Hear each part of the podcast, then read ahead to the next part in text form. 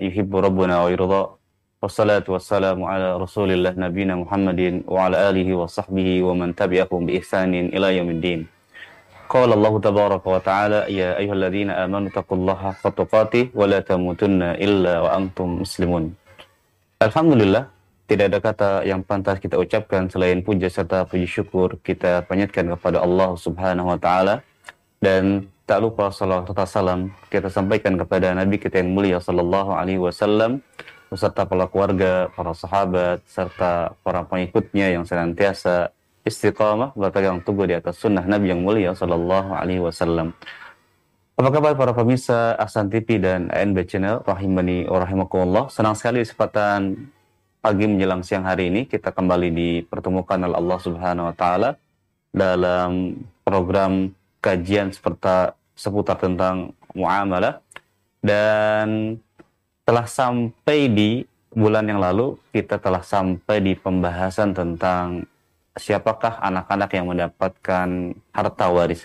Dan insya Allah taala di kesempatan siang hari ini kita akan kembali mendengarkan ya faedah-faedah yang nanti akan disampaikan oleh guru kita Al-Ustaz Aminul Bait Istibi'ah hafizahumullah hafizahullahu taala dan seperti biasa nanti, setelah nanti kita akan mendengarkan penjelasan dari beliau, kami akan berikan kesempatan bagi seluruh para pemirsa yang menyimak tayangan kajian kesempatan siang hari ini untuk bisa bersoal jawab.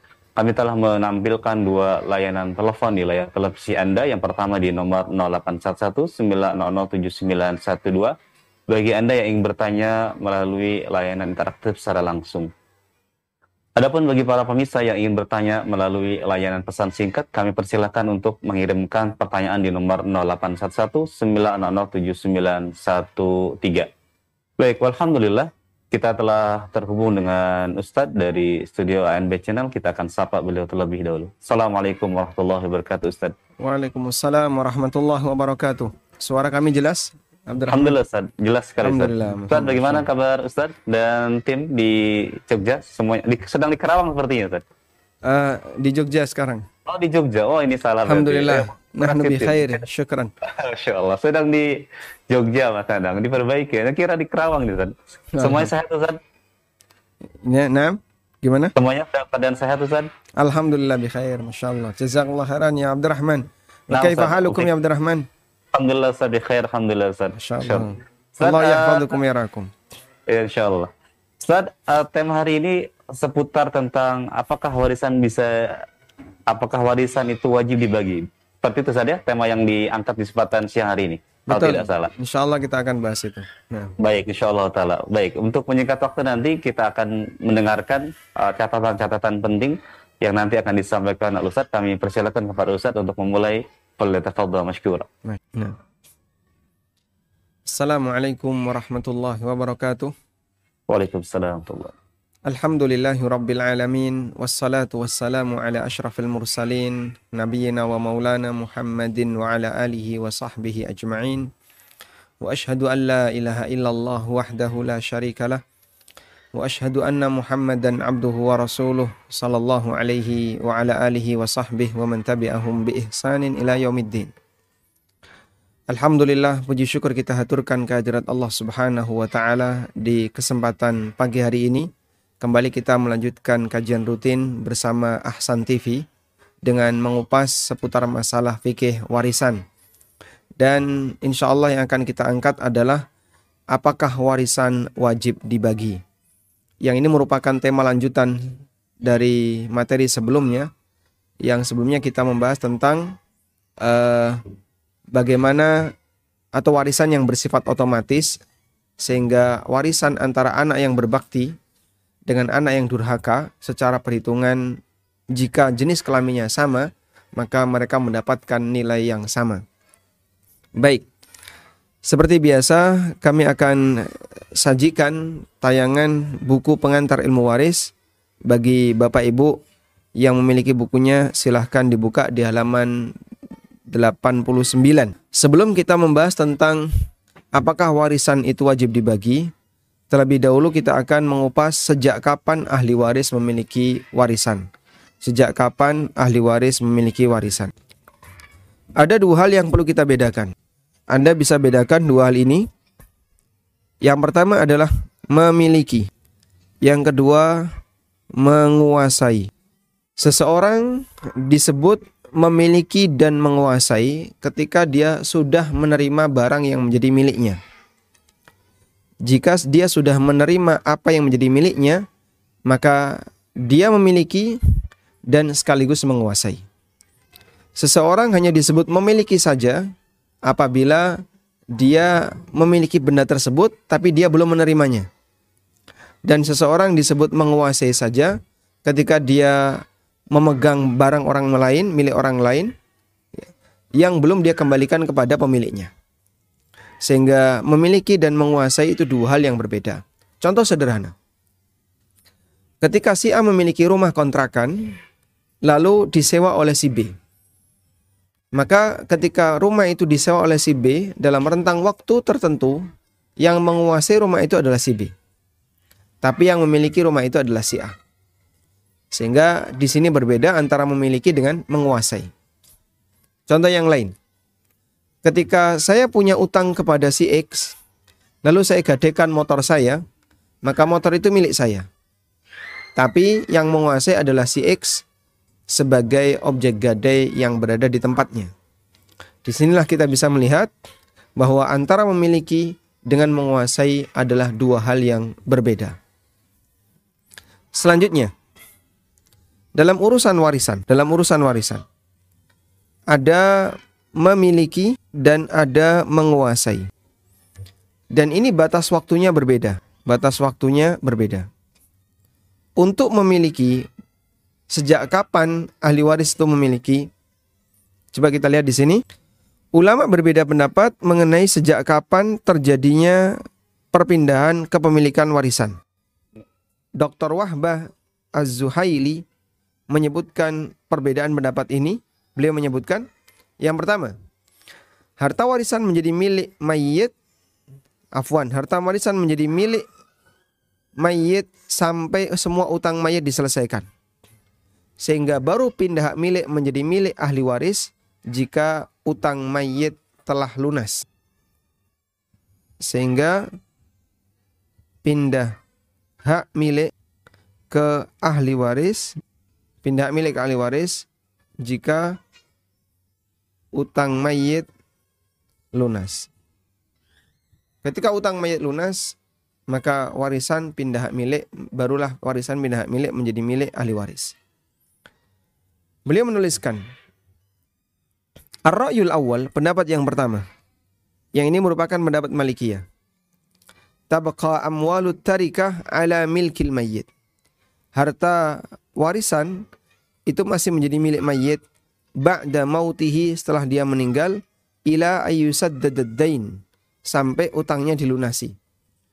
Baik utang itu menghabiskan warisan atau tidak sampai menghabiskan warisan. Sehingga ada ungkapan yang terkenal la tarikata illa ba'da sadadidain.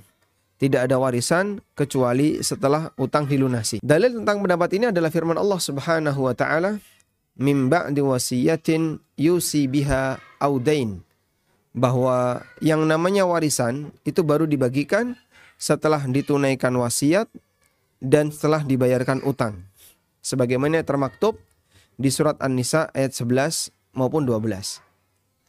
Baik, ini pendapat yang pertama. Kemudian pendapat yang kedua bahwa warisan langsung berpindah ke pemilikan sejak pemiliknya meninggal. Begitu si mayat meninggal, maka otomatis harta itu pindah milik menjadi milik ahli waris dan itu bersifat otomatis. Artinya terjadi tanpa akad. Terjadi tanpa akad sebagaimana kemarin sudah kita sebutkan di pertemuan sebelumnya. Dan ini merupakan pendapat Syafi'iyah, pendapat Hambali menurut riwayat yang lebih masyhur. Dr. Wahbah Zuhaili menyebutkan Ar-Ra'yu pendapat yang kedua, yang ini merupakan pendapat Syafi'iyah dan Hambali. Dalam riwayat yang lebih masyhur, tantakilu amwalut tarikah bahwa harta warisan itu berpindah menjadi milik ahli waris fauran seketika bimautil muwarrith setelah kematian orang yang meninggalkan warisan. Setelah kematian si mayit. ma'a ta'alluqid daini biha namun ada ketergantungan utang di sana sebagaimana ya ta'allaku ar-rahnu sebagaimana barang gade bergantung di sana. Baik, ini pendapat yang kedua.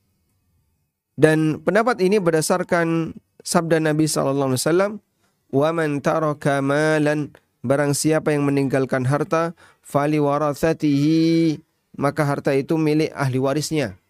Sementara utangnya negara yang nanggung. Dan ini terjadi di zaman Nabi Sallallahu Alaihi Wasallam. Ketika ada orang yang mati punya utang, maka utangnya ditanggung oleh negara, oleh Rasulullah Sallallahu Alaihi Wasallam. Setelah beliau mendapatkan ghanimah dari peristiwa perang Khaybar. Baik, sekarang kita akan lihat jemaah. Dari sini kita bisa mendapatkan kesimpulan bahwa kapan uh, ahli waris itu memiliki warisan. Kapan ahli waris memiliki warisan? Jawabannya adalah sejak utang mayit lunas. Kita mengacu kepada pendapat Malikiyah. Sejak utang mayit lunas atau sejak pemilik meninggal. Sejak utang mayit lunas atau sejak pemiliknya meninggal dunia. Ada dua ini. Baik. Lalu kalau kita bertanya, sejak kapan utang mayit. si mayit ini menguasai warisan? Sejak kapan menguasai warisan? Jawabannya adalah sejak dia menerima sejak dia menerima hak warisannya. Baik, nah yang tidak bisa dihalangi itu adalah nomor satu ini nggak bisa dihalangi. Memiliki nggak bisa dihalangi. Karena ini bersifat otomatis. Bersifat otomatis. Artinya secara syar'i semua ahli waris otomatis memiliki harta itu sejak si mayit atau pemiliknya meninggal. Sehingga nggak bisa dihalangi.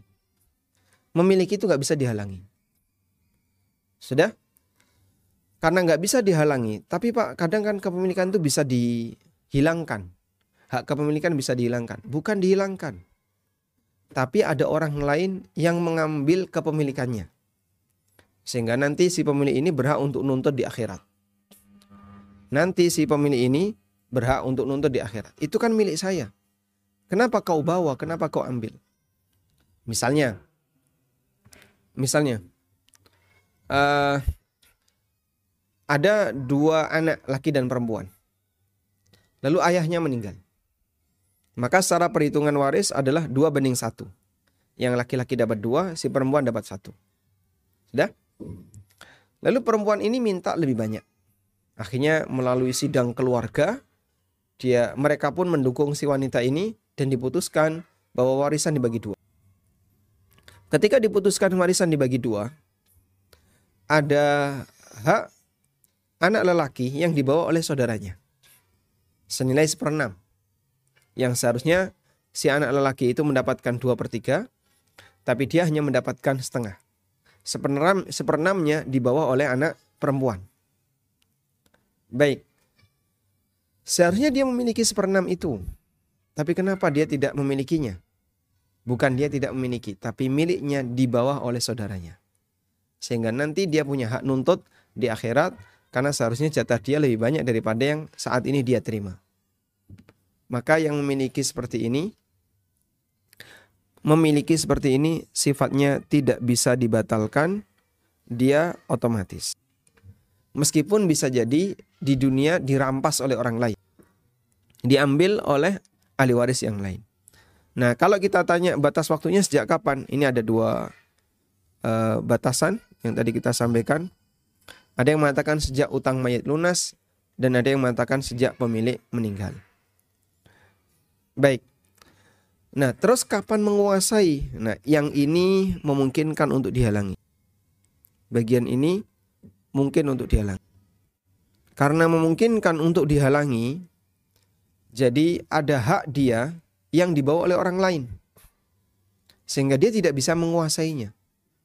Dia tidak bisa memanfaatkannya karena dia dibawa oleh orang lain. Bagian inilah yang masuk dalam pembahasan warisan wajib dibagi. yaitu bagian menyerahkan hak ahli waris. Pembahasan menyerahkan hak ahli waris. Dalam posisi ini kita memberi, uh, membahas bahwa warisan wajib dibagi dalam arti hak ahli waris itu tolong diserahkan kepada pemiliknya. Bisa dipahami ya uh, petanya. Sekarang coba kita lihat di sini ya. Tadi kita sudah membahas ini bahwa kepemilikan itu terjadi seketika pasca wafatnya pemiliknya. Nah, begitu pemilik wafat, objek itu kan masih milik bersama. Objek itu masih menjadi milik bersama. Ketika objek itu menjadi milik bersama, lalu dilakukan pembagian. Dinyatakan di sini bahwa begitu orang mendapatkan warisan, dia mengalami syirka amlak, yaitu syirkah kepemilikan. Syekhul Islam mengatakan wa amma syarikatul amlak kashtirakil warathah fil mirath fahadha la yahtaju ilal aqd. Adapun syirka amlak seperti kepemilikan para ahli waris fil mirath terhadap warisan yang semacam ini tidak butuh akad. Semacam ini tidak butuh akad. Nah, karena tidak butuh akad, sifatnya otomatis. Disebut tidak butuh akad karena bersifat otomatis. Sehingga Mengingat dia bersifat otomatis, begitu orang yang meninggal, otomatis harta itu berpindah ke pemilikan. Wallahu alam. Dan kalau kita lihat begini, objek itu ada dua. Ada yang liquid seperti uang, ya. kemudian tabungan dan lain-lain. Ini liquid. Dan ada objek yang non liquid seperti rumah, kemudian tanah, dan properti yang lainnya. Properti pada umum. Untuk objek yang non liquid, untuk objek yang non liquid, bagian inilah yang kadang menjadi titik sengketa. Kalau objek yang liquid ini bisa langsung diserahkan seketika setelah orangnya meninggal, langsung dibagi-bagi. Ini punya kamu, punya kamu dibagi, selesai. Tapi kalau objeknya non liquid, nah bagian ini kadang menjadi titik sengketa. Ya. Objek liquid bisa langsung dibagi sesuai porsi. Bisa langsung dibagi sesuai porsi. Sehingga tidak boleh ditahan. Misalnya, siapa yang megang si A, maka si A tidak boleh menahannya. Sedangkan objek non liquid objek non liquid ketika pemilik mati, saat pemilik mati, maka di sini otomatis pindah menjadi hak milik ahli waris. Milik bersama semua ahli waris. Inilah yang disebut dengan kondisi syirkah amlak. Dan ini tidak butuh akad. Kenapa tidak butuh akad? Karena sifatnya otomatis. Ya. Begitu pemilik mati, otomatis itu menjadi objek milik bersama. Itu yang disebut dengan syirka amlak. Baik. Nah, syirka amlak di sini ketika belum dibagi, jika belum ditentukan bagiannya, jika belum ditentukan bagiannya, maka disebut dengan objek musya.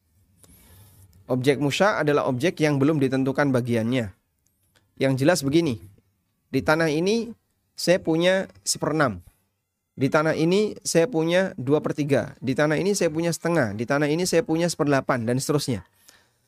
Dan sisanya itu milik saudara-saudara saya atau milik anak saya atau milik orang tua saya atau milik siapa pun ya.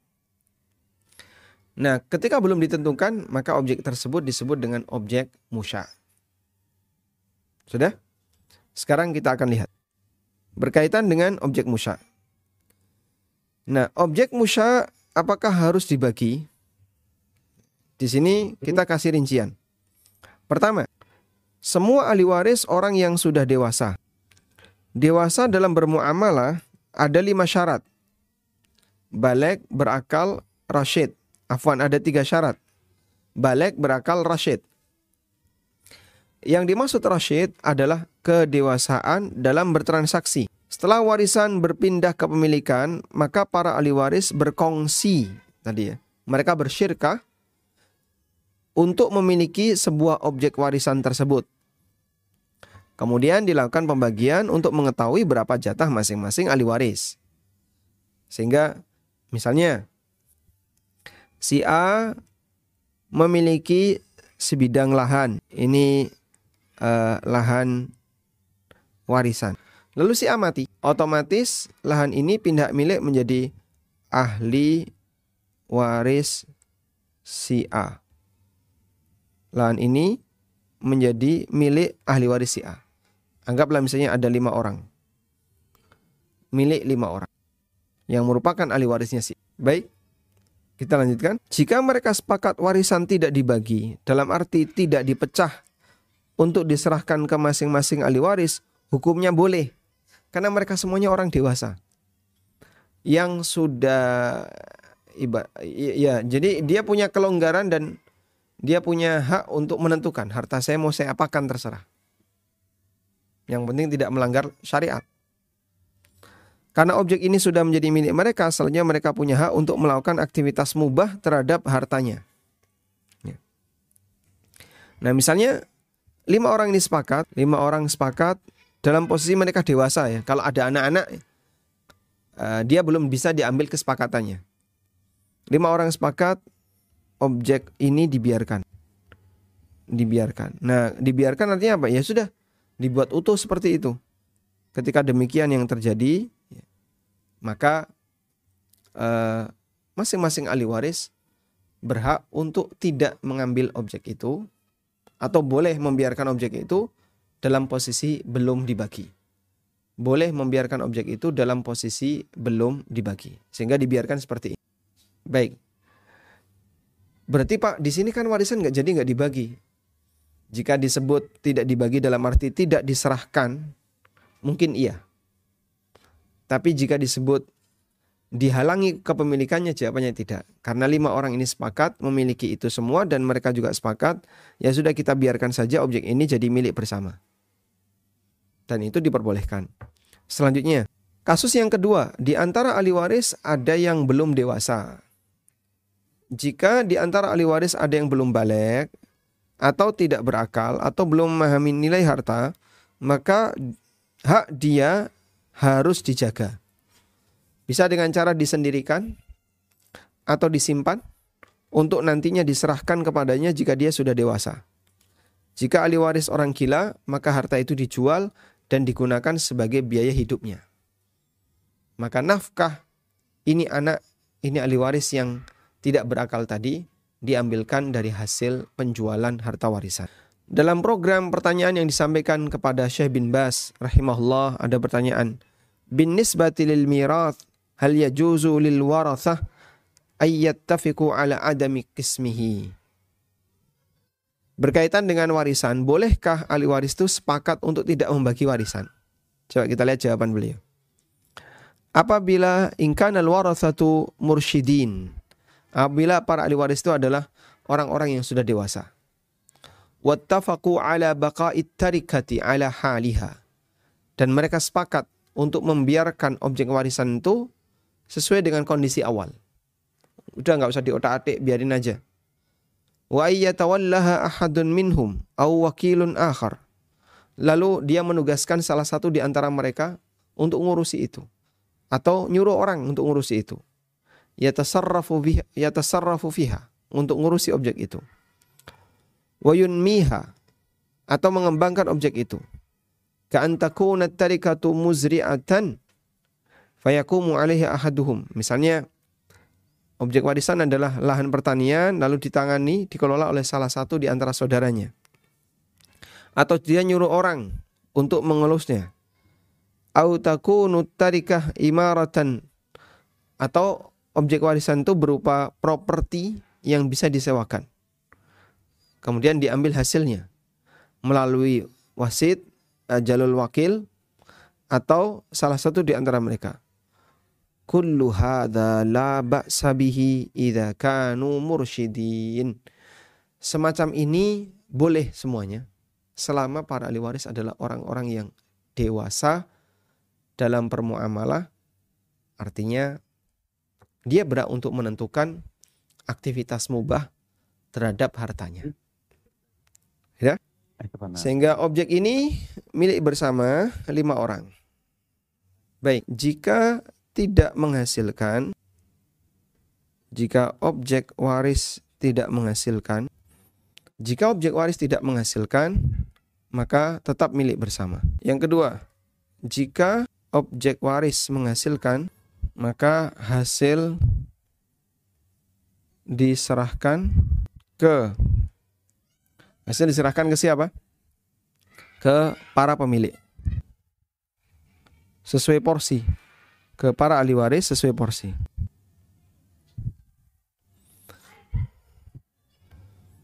Misalnya kontrakan atau kos-kosan.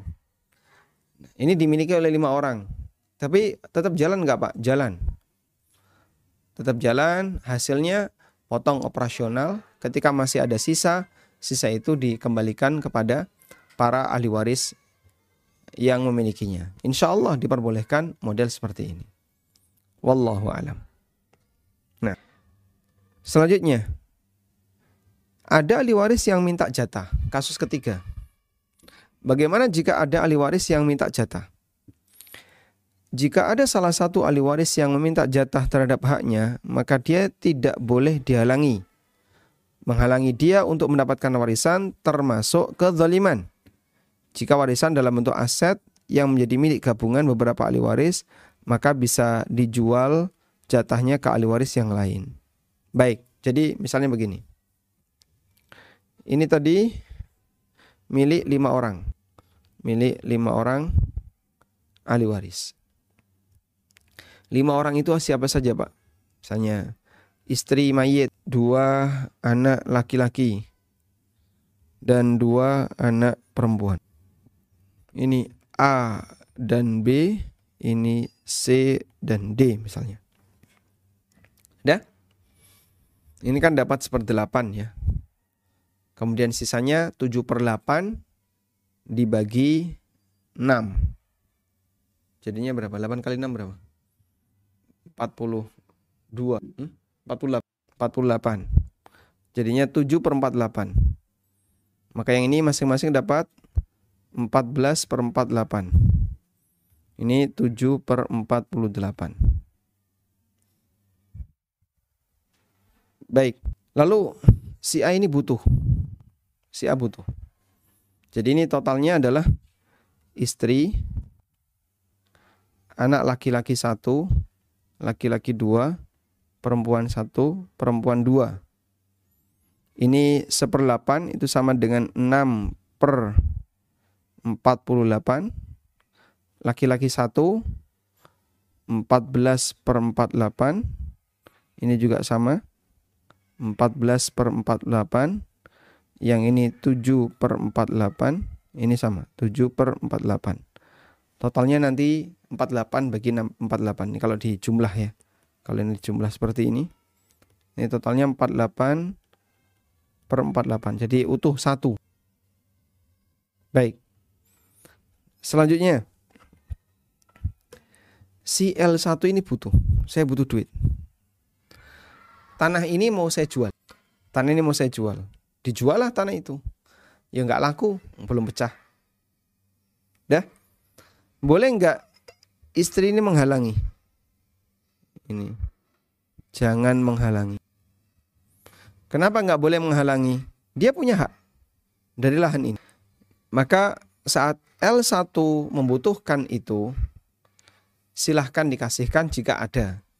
Kalau enggak, maka jatah dia dijual ke saudaranya jatahnya dijual ke ahli waris yang lain. Ya. Dilakukanlah akuisisi, maka L2 membeli jatah warisan L2 memilih jatah warisan milik L1. Nah, ini yang terjadi. L2 membeli jatah warisan milik L1. Nah, nanti L2 bisa mendapatkan uang lebih cepat. Harganya berapa, Pak? Ya kembali kepada kesepakatan. Sebab ini adalah objek musya yang dimiliki bersama. Wallahu alam. Semoga bisa dipahami dengan baik. Nah, di sini ada kasus ibu menghalangi pembagian warisan. Seperti ini tidak boleh ya. Kasusnya tadi, ibu merasa karena dia masih hidup, minta kepada anak-anaknya jangan dibagi dulu kan ibu masih hidup, masa mau dibagi? Padahal ada salah satu di antara anaknya yang butuh. Kita perlu ngasih pemahaman jatah ibu sebagai istri dari mayit itu hanya seperti-delapan. Oleh karena itu, istri mayit tidak boleh menghalangi ahli waris yang lain untuk mendapatkan hak mereka, padahal hak mereka jauh lebih besar daripada hak istri. Sehingga wajib untuk diserahkan ke mereka. Nah, walhamdulillahirrabbilalamin. Mungkin demikian yang bisa kita sampaikan. Dan ini termasuk di antara materi kunci berkaitan dengan memahami alir perpindahan harta warisan. Sehingga penting untuk dipahami kaum muslimin dalam masalah fikih waris kapan harus dibagi, apakah bagi itu wajib, kemudian bagaimana teknis pembagian ketika harta itu adalah harta yang tidak likuid dan seterusnya. Itu kata kuncinya di ilmu ini, di, di materi ini. Jadi memahami perbedaan antara memiliki dan menguasai dulu ya. Kemudian kapan ahli waris memiliki harta warisan dan yang kedua, sejak kapan dia menguasai harta warisan. Ketika paham perbedaan itu, insya Allah nanti kita bisa memahami kedudukan dari pembagian ahli waris yang tertunda atau yang disepakati tidak dibagi. Sebagaimana kasus yang tadi kita sampaikan. Baik demikian yang bisa kita sampaikan di kesempatan kali ini. Semoga menjadi materi yang bermanfaat. Wassalamualaikum ala nabiyyina Muhammadin wa ala alihi wa sahbihi wasallam. Nah, Ustaz khairan. Barakallahu fikum atas penjelasan yang tadi telah disampaikan. Mudah-mudahan bisa memberikan pencerahan kepada kita semua ya terkait tentang uh, harta waris. Baik para pemirsa, kaum muslimin di mana pun anda berada, tiba saatnya kami berikan kesempatan seluas-luasnya bagi anda yang ingin bergabung di kesempatan siang hari ini untuk bisa bersoal jawab Sekali lagi kami tayangkan di layar televisi Anda dua layanan telepon. Yang pertama di nomor 0811 9007912 bagi Anda yang ingin bertanya secara langsung. Sekali lagi, bagi yang ingin bertanya, kami persilahkan untuk menghubungi nomor 0811 9007912. Jadi yang belakangnya adalah 12. Adapun bagi yang ingin bertanya melalui layan pesan singkat, kami persilakan untuk mengirimkan pertanyaan di nomor 0811 9007913. Baik, insya Allah Ta'ala kami akan berikan kesempatan bagi Anda di kesempatan siang hari ini untuk bisa bersoal jawab. Sekali lagi, kami harapkan bagi para pemirsa yang bertanya, uh, diupayakan pertanyaan-pertanyaan yang diajukan adalah seputar tentang tema kita, yakni seputar tentang harta uh, waris insya Allah. Baik, kami persilahkan bagi yang ingin bertanya secara langsung di nomor 0811 Baik, kita akan bacakan pertama dulu dari uh, hamba Allah di Bekasi. Beliau bertanya, Assalamualaikum warahmatullahi wabarakatuh. Waalaikumsalam warahmatullahi wabarakatuh. Saya izin uh, bertanya bagaimana uh, harta waris yang saat uh, hidup Ustaz uh, ibu dan dan bapak uh, bekerja secara bersama-sama Ustaz. Hmm. Uh, mana uh, yang membedakan itu adalah harta waris dan mana yang termasuk itu masih hak ibu Ustaz. Mohon penjelasan dari Ustaz jazakumullahu khairan. Baik. Uh, melihat dari kasus yang disampaikan, yang meninggal adalah bapak, sementara Betul, ibu masih hidup ya. Betul. Sementara harta di rumah itu merupakan sumber berdua antara bapak dan ibu. Lalu bagaimana cara kita bisa mengetahui ini adalah harta bapak dan ini harta ibu? Sebelum kita melakukan pembagian waris, memang tugas pertama adalah menentukan harta warisan dan itu melihat dari kepemilikan ketika mereka masih hidup. Posisi ibu yang masih hidup, beliau mengetahui di mana batasan harta bapak dan di mana batasan harta ibu. Dan sebenarnya itu sebuah kesempatan bagi anak untuk mendapatkan data yang valid berkaitan dengan pemisahan antara harta bapak dan harta ibu. Yang perlu untuk kita pahami di sini adalah bahwa kepemilikan dalam Islam itu dijaga. Artinya, harta bapak adalah milik bapak, harta ibu adalah milik ibu. Ketika harta itu bercampur, milik bapak dan milik ibu dicampur, terus bagaimana pemisahannya? Ya dipisahkan berdasarkan asal usulnya. Sehingga misalnya dalam satu rumah di situ kan ada banyak sekali perabotan. Lemari ini milik bapak, mobil ini milik bapak, eh, kemudian meja kursi ini milik bapak, yang ini milik bapak. Ibu punya isinya tupperware, Terus yang di sini baju ini milik ibu. Yang ini gelas-gelas ini milik ibu. Jadi orang bisa memisahkan mana milik bapak, mana milik ibu. Selesai dipisahkan, termasuk uh, bangunan ya. Tanah ini dibeli berdua. Bapak dulu menyumbangkan sekian persen, ibu sekian persen. Bangunannya dibangun uang berdua. Bapak sekian persen, ibu sekian persen. Itu kan diketahui. Sudah? Begitu bapak meninggal sementara ibu masih ada, maka yang hartanya ibu tetap jadi milik ibu. Dengan cara dipisahkan tadi. Nilai total rumah ini ibu punya 40%. Bapak punya 60%. Nah, 60% itu yang dibagi. Dari mana, Pak? Dari data yang diberikan oleh ibu. Sehingga ibu bisa menjelaskan berdasarkan data yang beliau miliki bahwa harta yang dimiliki hanya sekian Harta yang dimiliki hanya sekian dan hanya itu yang dibagi. Sementara hak ibu kembalikan ke ibu dan tidak masuk dalam pembagian warisan karena ibu masih hidup. Wallahu. Nah, Ustaz khairan atas jawabannya. Mudah-mudahan bisa dipahami oleh uh, penanya. Baik, kita baca pertanyaan berikutnya dari hamba Allah. Beliau uh, bertanya, Assalamualaikum warahmatullahi wabarakatuh. Waalaikumsalam warahmatullahi wabarakatuh. Semoga Ustadz dan seluruh tim semuanya dalam lindungan Allah dan senantiasa mendapatkan rahmat dari Allah Subhanahu wa taala. Amin. Amin. Uh, Ustadz izin uh, bertanya, bagaimana jika suami dan istri qadarullah tidak dikaruniai seorang anak dan memiliki rumah yang dibangun dari uang istri dan juga uang suami Ustadz. Mm -hmm.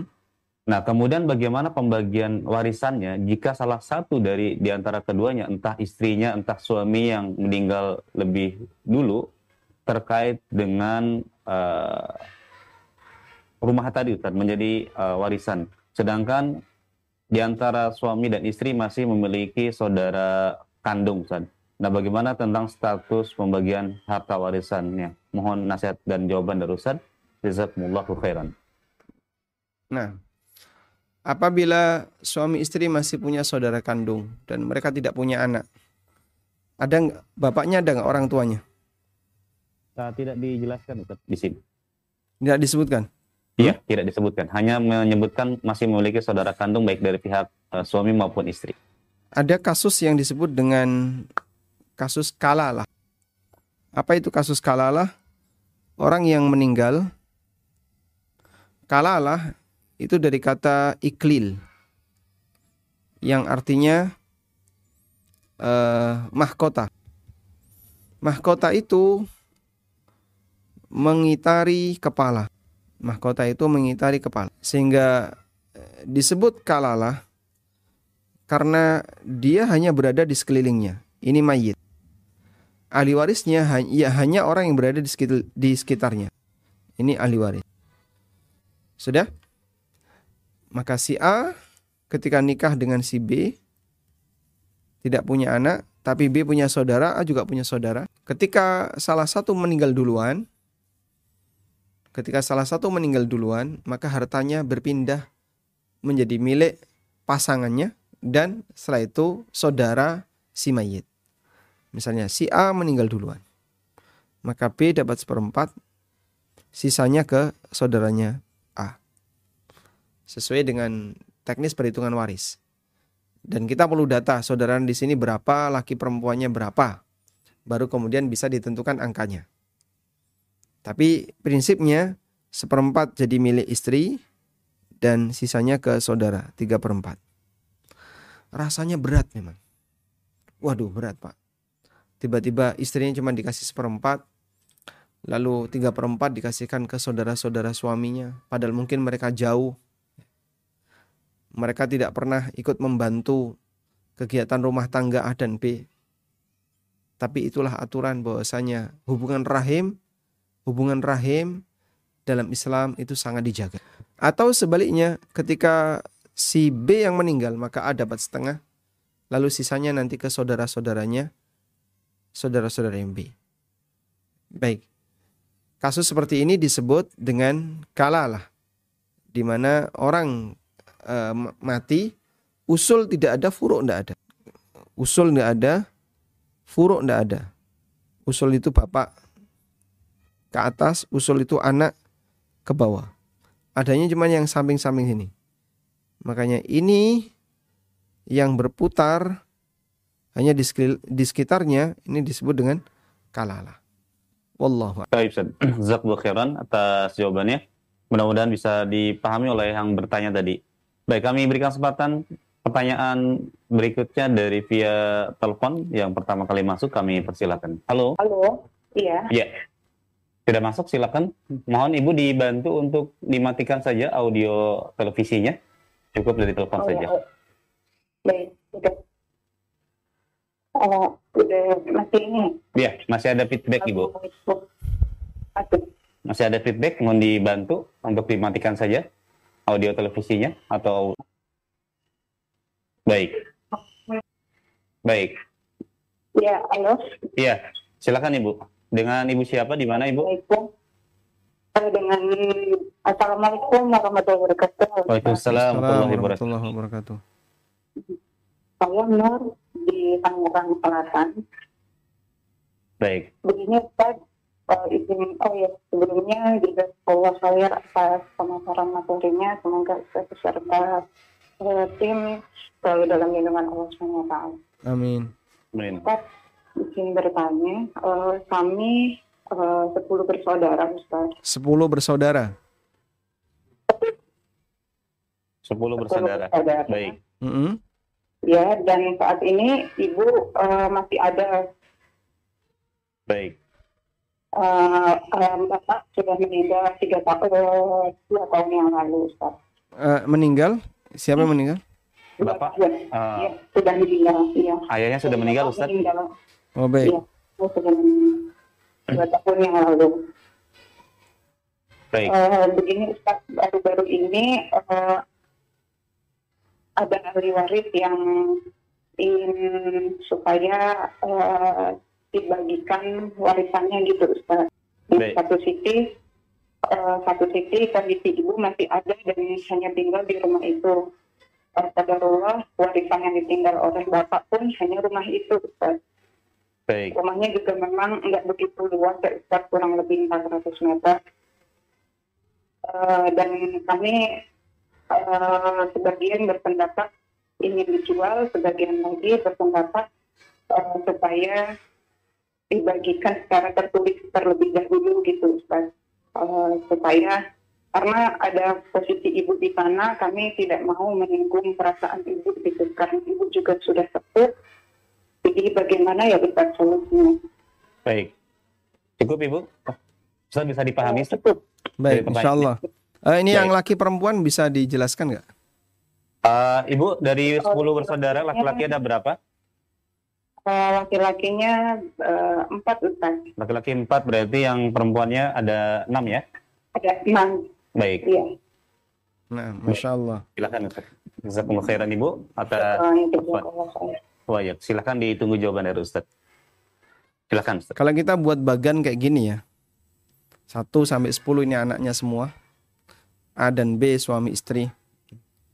Ini saya jadi urutan kan tidak masalah dalam warisan ya, mau anak pertama maupun anak terakhir itu tidak mempengaruhi hasil. Tapi jenis kelamin ini yang mempengaruhi. Maka saya tulis saja L 4 di awal, perempuan 6 6 di akhir. Begini. Nah, selanjutnya ketika A meninggal, maka jatah B adalah seperdelapan. Sisanya 7 per 8 dibagi untuk seluruh anak laki dan perempuan dengan perbandingan 2 banding 1. Kepemilikan terhadap objek warisan itu terjadi secara otomatis. Begitu A meninggal otomatis B dan seluruh anaknya B dari 1 sampai 10 semuanya langsung memiliki lahan tersebut. Ini kalau kita bicara kepemilikan. Lalu anggaplah misalnya P butuh butuh segera. P 5P butuh segera. 3L ini butuh segera. 8P ini butuh segera. Ada tiga orang butuh segera. Sudah? Terus bagaimana cara yang tepat? Kami nggak enak nyinggung perasaan ibu nanti kalau dibagi mungkin ibu kan belum punya pengantar kayak gini ya. sehingga ketika dibagi itu rasanya kok seolah-olah suruh suruh keluar dari rumah itu mau diusir padahal tidak ibu tetap bisa tinggal di situ cuman menjelaskan jatah ibu ada seperdelapan di sini dan ibu bisa tinggal di rumah itu terus gimana dengan anak-anak yang dia butuh yang butuh segera bisa dilakukan akuisisi sehingga misalnya nomor 4 mengakuisisi hak milik nomor 5. Ya. Diakuisisi. Nomor 2 akuisisi hak milik nomor 3. Nomor 8 diakuisisi oleh nomor 9. Misalnya kayak gini. Dan seperti ini akuisisi kayak gini, ibu tidak tahu pun nggak apa-apa. Karena bukan syarat ketika anak menjual haknya ke anak yang lain harus diketahui dan disaksikan oleh orang tua. Sehingga objek itu milik bersama 11 orang. Milik 11 orang. Menjadi milik bersama 11 orang. Sudah? Lalu ini sifatnya otomatis milik bersama ini. Ya.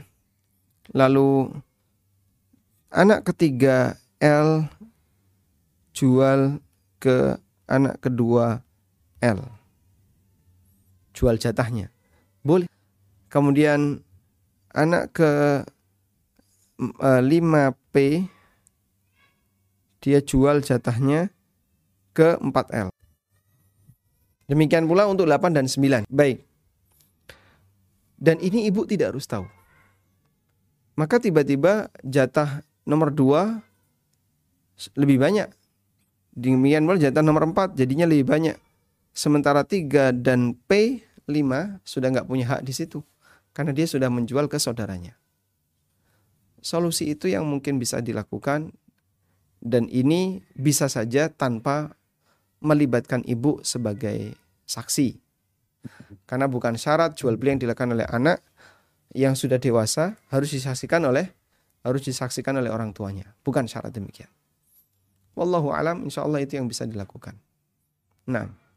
Nah Ustaz Jazakumullah khairan atas ibu yang bertanya tadi dari Tangerang Selatan. Mudah-mudahan bisa menjawab ya pertanyaan-pertanyaan ini. Baik, para pemirsa dan kaum muslimin yang pernah berada, kami berikan kesempatan kembali bagi yang ingin bertanya di kesempatan siang hari ini kami persilakan. Bagi yang ingin bertanya melalui interaktif secara langsung, silakan menghubungi kami di nomor 0811 900 97912. Baik, kita akan uh, bacakan pertanyaan dari pesan singkat dari Ibu Rifki di Bandung, Ustaz. Beliau bertanya, uh, Assalamualaikum warahmatullahi wabarakatuh. Uh, Ustaz, apakah uang pensiun uh, Bapak termasuk dari harta warisan? Karena selama ini Ibu mendapatkan uang pensiun dari perusahaan di mana Bapak dahulu pernah bekerja. Mohon nasihat dan jawaban dari Ustaz. Jazakumullahu khairan. Nah, mengenai posisi pensiun terusan, apakah itu warisan Bapak? Dan biasanya pensiun terusan itu diberikan kepada istri yang ditinggal mati oleh suami eh, yang merupakan ASN atau aparat negara, itu termasuk karyawan di perusahaan tertentu. Perlu diperhatikan bahwa batasan harta waris adalah harta yang dimiliki oleh mayit sebelum dia meninggal. Harta waris definisinya adalah harta yang dimiliki oleh mayit sebelum dia meninggal. Batasan harta waris yaitu harta yang dimiliki oleh mayit sebelum meninggal. Sudah? Sekarang kita akan bicara tentang masalah pensiun. Pensiunan. Kita bicara untuk masalah pensiun. Um, si A bekerja di sebuah PT. Ya, ini ada PT, ini ada A. Si A bekerja di sebuah PT. Lalu PT itu ngasih gaji. Tapi oleh si A dikembalikan sebagai aturan ya. Misalnya 5% dari gaji. Sudah? Sehingga kalau gaji si A di perusahaan itu misalnya eh, 100 juta, maka 5 juta dia titipkan ke PT. Nah, terus si A meninggal. Saat si A meninggal, 5% ini diserahkan ke istrinya A. PT menyerahkan 5% ke istri A. Sudah? Terus bagaimana status uang ini? Boleh nggak diterima oleh A? Jawabannya, bolehkah diterima oleh istri A? Jawabannya boleh. Itu warisan atau bukan? Jika itu asalnya dari 5% tadi, masuk warisan.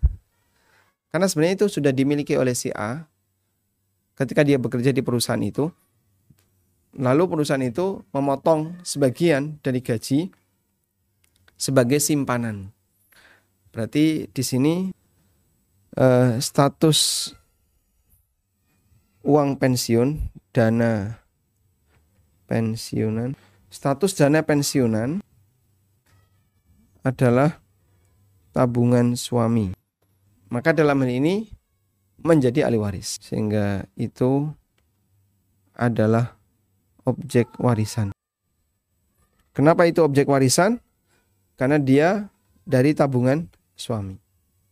Baik, kasus yang berbeda. PT memberi ke A dan tidak ada pemotongan lalu eh, A meninggal. Maka PT menyerahkannya ke istri A. Nah, yang seperti ini bisa jadi ketika diserahkan ke istrinya A, maka ini bukan warisan. Bukan warisan. Ya. Sehingga istri A bisa memiliki sendiri sehingga istrinya uh, dia bisa memiliki sendiri objek itu. Kenapa? Karena itu bukan warisan. Nah, kalau bukan warisan kan berarti ya terserah yang ngasih. Ini yang mau dikasih adalah istrinya ya sudah. Istrinya berhak untuk menerima. Sekali lagi ini bukan warisan. Tapi kalau warisan ya, seperti tadi itu adalah objek warisan karena 5% ini adalah setoran tunai yang dibayarkan oleh suaminya ketika dia masih hidup. Maka ini jadi objek warisan sehingga ahli waris yang lain ya, sehingga ahli waris yang lain berhak untuk minta. Baik. Karena ini bukan warisan, tapi kalau uh, afwan karena ini warisan, tapi kalau itu bukan warisan, maka istri berhak untuk menguasainya sendiri sebab itu adalah santunan dari perusahaan atau dari negara. Wallahu alam. Semoga bisa dipahami ya. Nah, Ustaz, atas jawabannya mudah-mudahan bisa dipahami oleh uh, penanya tadi. Baik, kita akan bacakan pertanyaan berikutnya dari Bapak Canda Firdaus dari Banda Aceh. Beliau bertanya, Assalamualaikum warahmatullahi wabarakatuh. Waalaikumsalam warahmatullahi wabarakatuh. Ustaz, bagaimana hukumnya jika hak ahli waris digunakan oleh yayasan, Ustaz, tanpa membayar uang sewa dengan sistem pinjam pakai dan menghilangkan hak ahli waris yang 13 tahun meminta untuk dikeluarkan dan tidak dibayarkan dengan alasan untuk amal baik uh, orang tuanya Ustaz. Mohon nasihat Ustaz tentang hal demikian. Jazakumullah khairan. Masya Allah. Pertama yang perlu dicari. Kalau tadi Yayasan mengatakan ini untuk amal baik orang tuamu. Pertanyaannya adalah apakah orang tua pernah berwasiat untuk ini? Pernah. Kalau begitu mana buktinya? Saksinya mana? Ini fulan-fulan. Nah, dia menyampaikan, dulu bapakmu pernah berwasiat agar tanah ini dipakai yayasan. Saya sebagai saksi, ini sebagai saksi, buktinya ini. Nah, kalau seperti itu, insya Allah yayasan boleh tidak mengembalikan ke anaknya.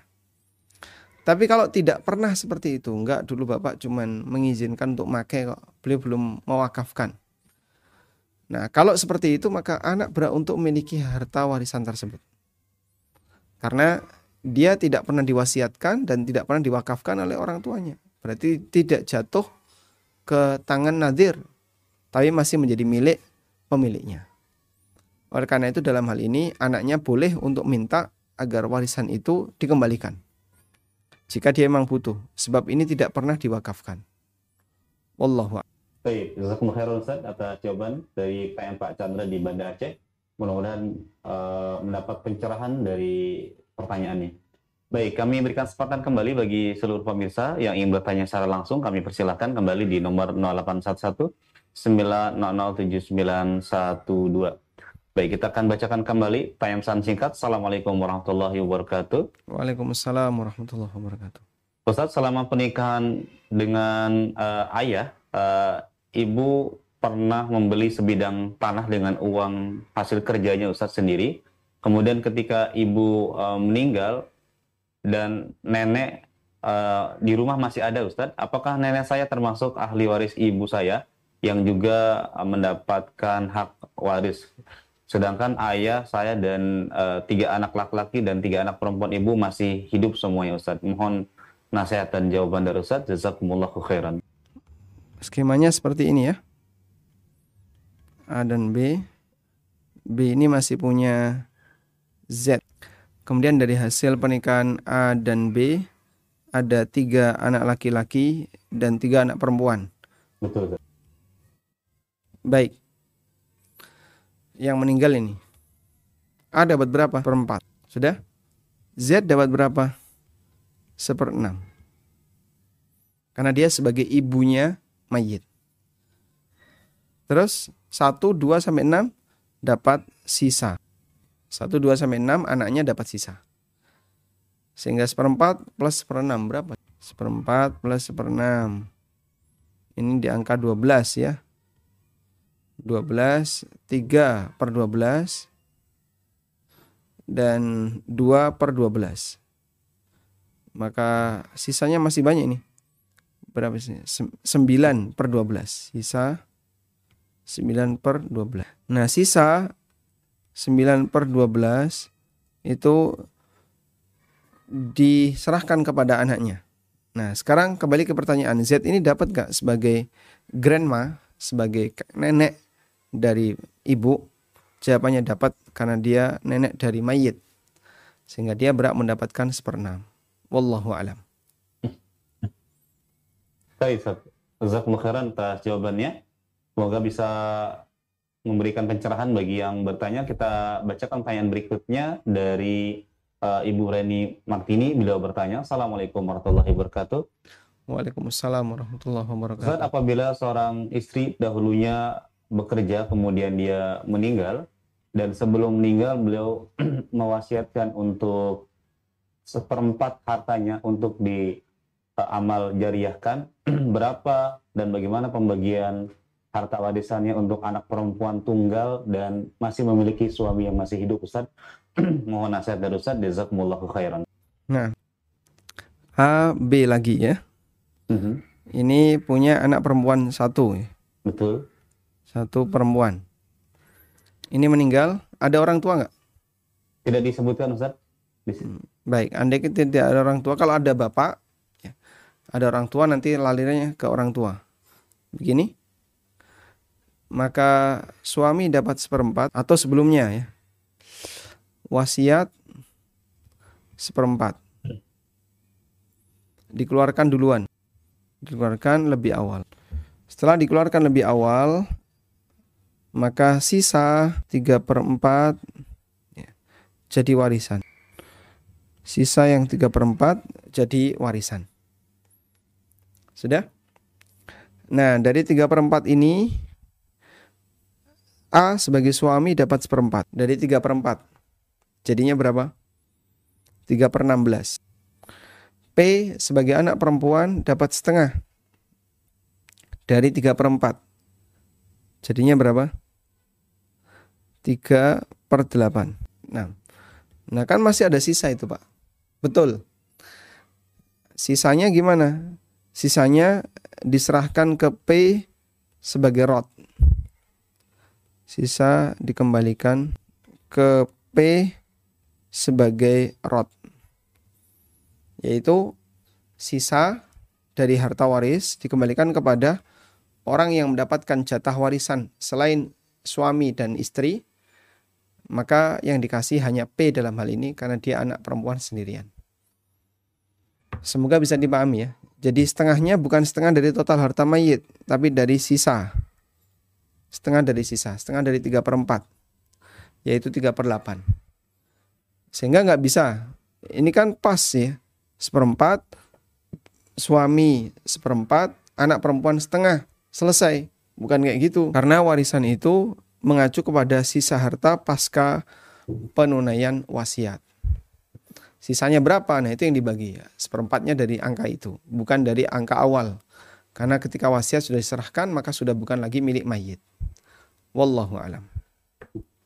Nah, Ustaz Jazakumullah khairan atas jawaban dari pertanyaan Ibu Reni Martini. Mudah-mudahan bisa menjawab pertanyaannya tadi terkait tentang berapa jumlah pembagian harta warisan. Baik, kita akan menerima pertanyaan terakhir via telepon di kesempatan pagi hari ini. Kami persilahkan. Halo. Halo. Ya. Halo, Assalamualaikum Ustaz. Waalaikumsalam warahmatullahi wabarakatuh. Dengan siapa di mana, Bapak? Salam. Saya Yanto di Banjarbaru Ustaz. Baik, Pak Yanto di Banjarbaru. Silakan, Pak. Pertanyaannya, Pak Yanto. Oke. Jadi begini Ustaz, yang pertama eh, ini ayah saya, eh, ibu saya sudah meninggal lama. Nah, sekarang ada ayah saya yang usianya sudah lanjut. Usianya? Beliau Pak Yanto mohon dibantu. eh, Ibu usia eh, ayah usianya berapa? ayah sudah 84 tahun Ustaz. Mm-mm. Baik, silakan Nah, lanjutkan. untuk ibu sudah lama meninggal. Jadi ini kebetulan ayah punya harta. Jadi jadi ingin membagikan ke putra putri beliau secara merata atau dikatakan bisa gitu Ustaz.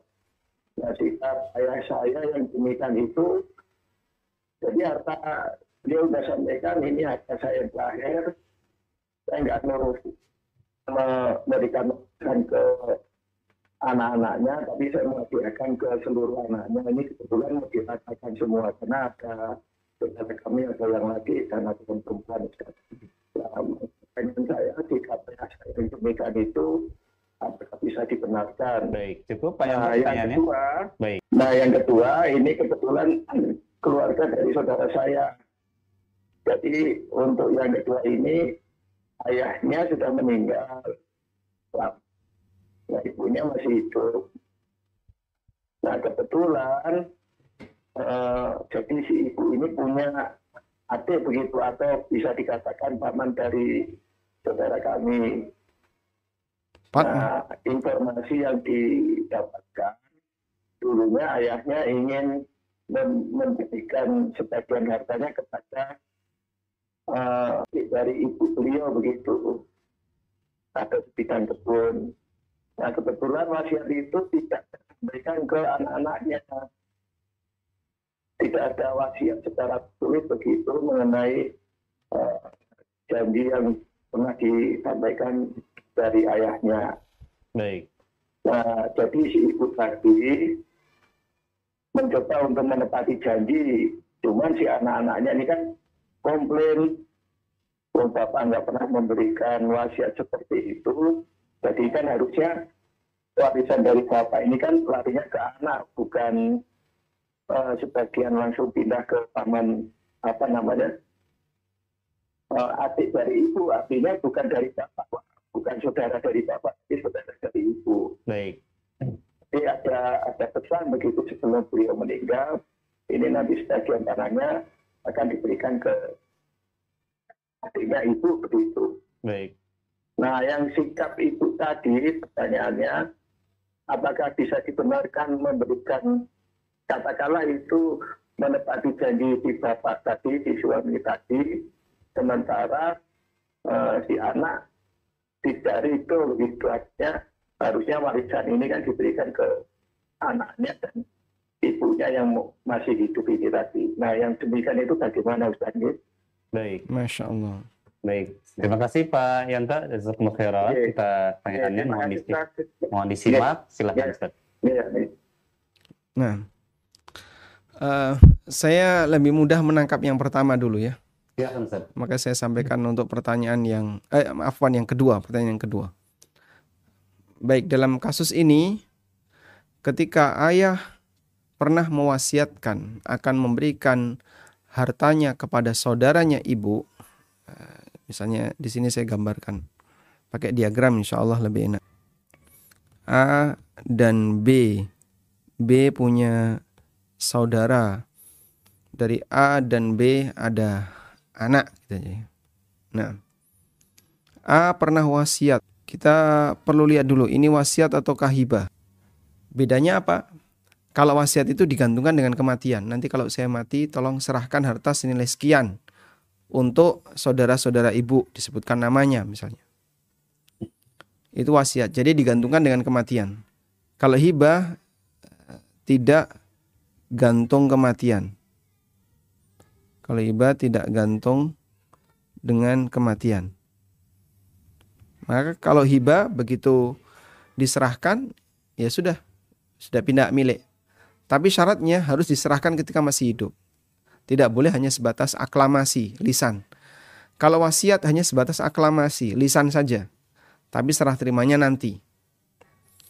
Nah, dalam posisi ini ketika ada wasiat dan wasiat itu ada saksi, maka sah wasiat tersebut.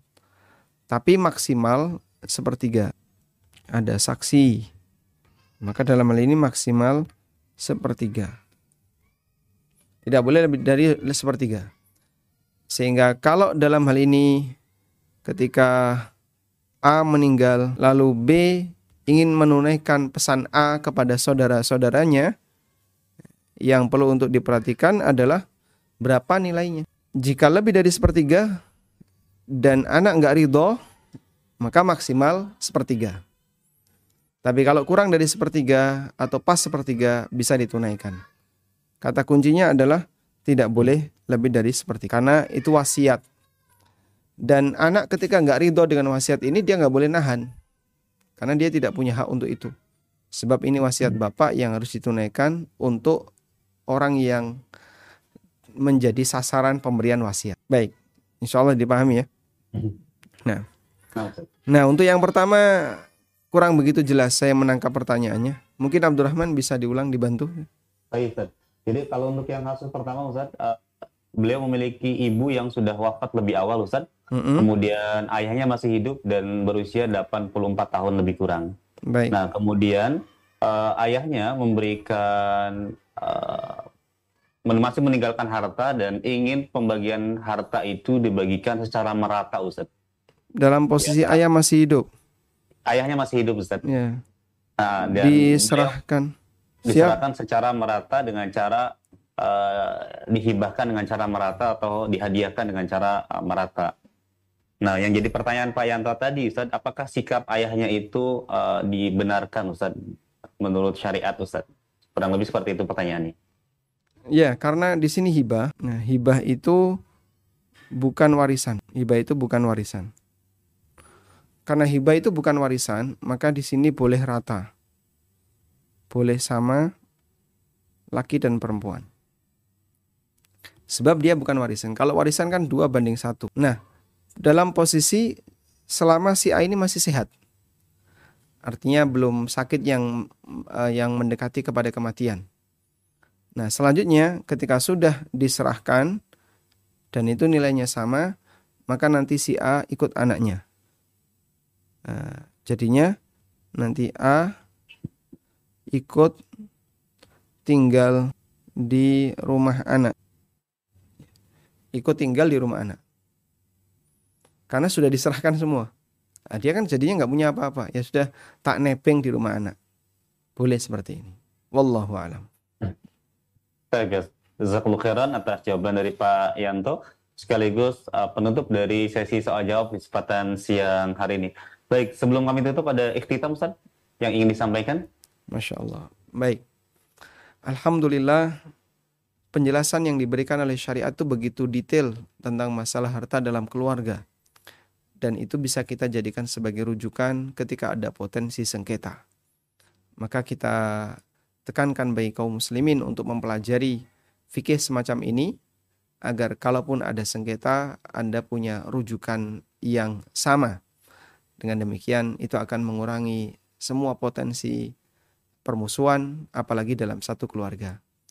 Demikian yang bisa kita sampaikan. Semoga bermanfaat.